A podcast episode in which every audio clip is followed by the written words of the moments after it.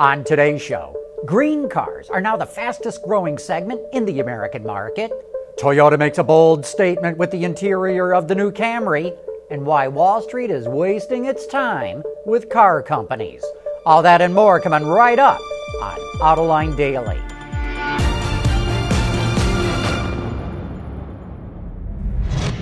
This is Autoline Daily, the show for enthusiasts of the automotive industry.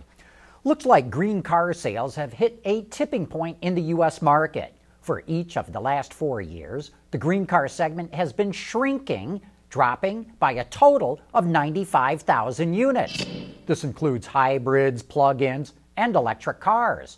While sales of EVs and plug ins were growing strongly, sales of hybrids were falling which brought the entire segment down. But so far this year, the trend is going in the other direction. Sales of green cars are up a strong 22%, thanks to growing sales of hybrids, which are up 12% for the first five months of the year. Although sales of the segment leader, the Toyota Prius, are down, new entries into the segment and strong sales of other hybrids are making up the difference. New entries include the Hyundai Ioniq, the Kia Niro, and Honda Accord hybrid. Moreover, the Ford Fusion and Toyota Highlander hybrids posted strong sales increases. Put it all together, and the green car segment is now the fastest growing segment in the American market despite low gasoline prices. And that's why we think this could represent a tipping point. Speaking of electric cars, Tesla is not the only automaker working on battery storage for homes. Now, Renault will do the same thing. It's teaming up with a UK based solar power company called PowerVault. Starting this summer, they'll take used EV batteries, no longer suitable for cars, and use them for home storage of electricity generated by solar panels. These used batteries could cut storage costs by 30% to 35%. EV batteries have a life cycle of about 8 to 10 years, but this could extend their life by another 10 years. And if these initial tests are successful, the plans are to roll this out on a large scale. Coming up next, Ford's experimenting with a way to let people use cars on a subscription basis. AutoLine Daily is brought to you by Bridgestone Tires, your journey, our passion.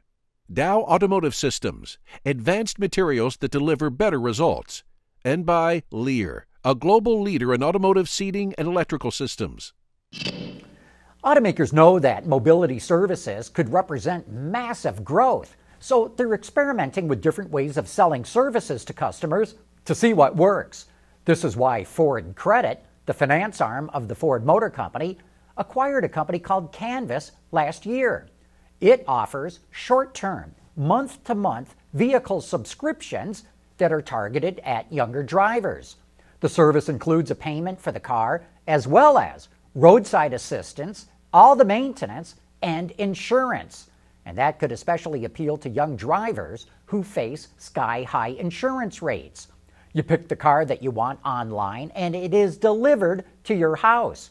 Prices range from $395 a month for a Focus to $535 for an F 150. It is an interesting business model Canvas buys Fords after their leases are up, which holds costs down and helps to boost residuals. The program began in May in the Bay Area, and it's expected to roll out to other cities later on.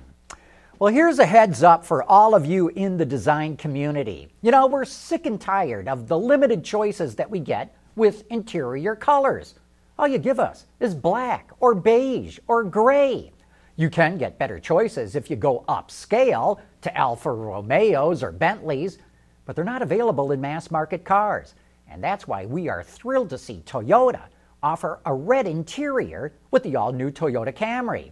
And what a difference it makes with red inserts on the instrument panel, the center console, the seats, and the door trim panels. It really richens up the interior. Now, the true test will come to see if dealers actually order these interiors.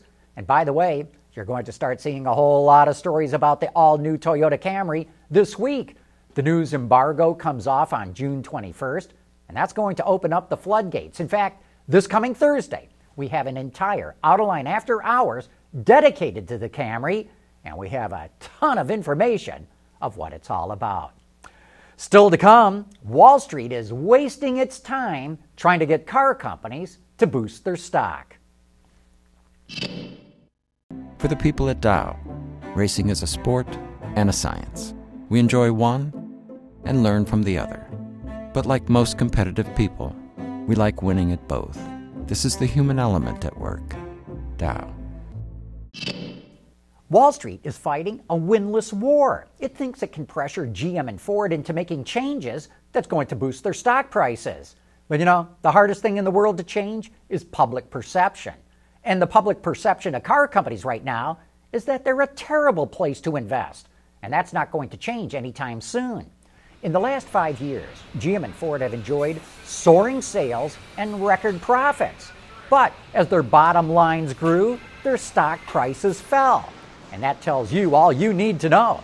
If the stock market didn't reward these companies for a huge run up in sales and profits, it's never going to. Activist investors like Maeva's Harry Wilson pressured General Motors into spending billions to buy back shares. By the end of this year, GM will have spent $9 billion. This helped to dramatically boost GM's earnings per share, going from $2.71 in 2013 to $6.12 last year. But the market didn't care. GM stock price has gone absolutely nowhere. Interestingly, all the major automakers in the world have lousy price to earnings ratios, except Tesla. Tesla does not have a price to earnings ratio because Tesla has no earnings. But the activist investors do not dare go after automakers outside of the United States because they know that the European, the Japanese, the Korean, and the Chinese governments would quickly snuff out any attempt to go after their beloved car companies. So it's time for the activist investors to face reality. Come on back in a decade or so when today's investments in mobility are hopefully generating big profits. Maybe then the market's psychology will change and investors will come to see car companies as a brilliant sector to invest in. Right now, they're just not buying. Anyway, that's how I see it. As always, we welcome your feedback. Anyway, with that, we wrap up today's show, and thank you for watching.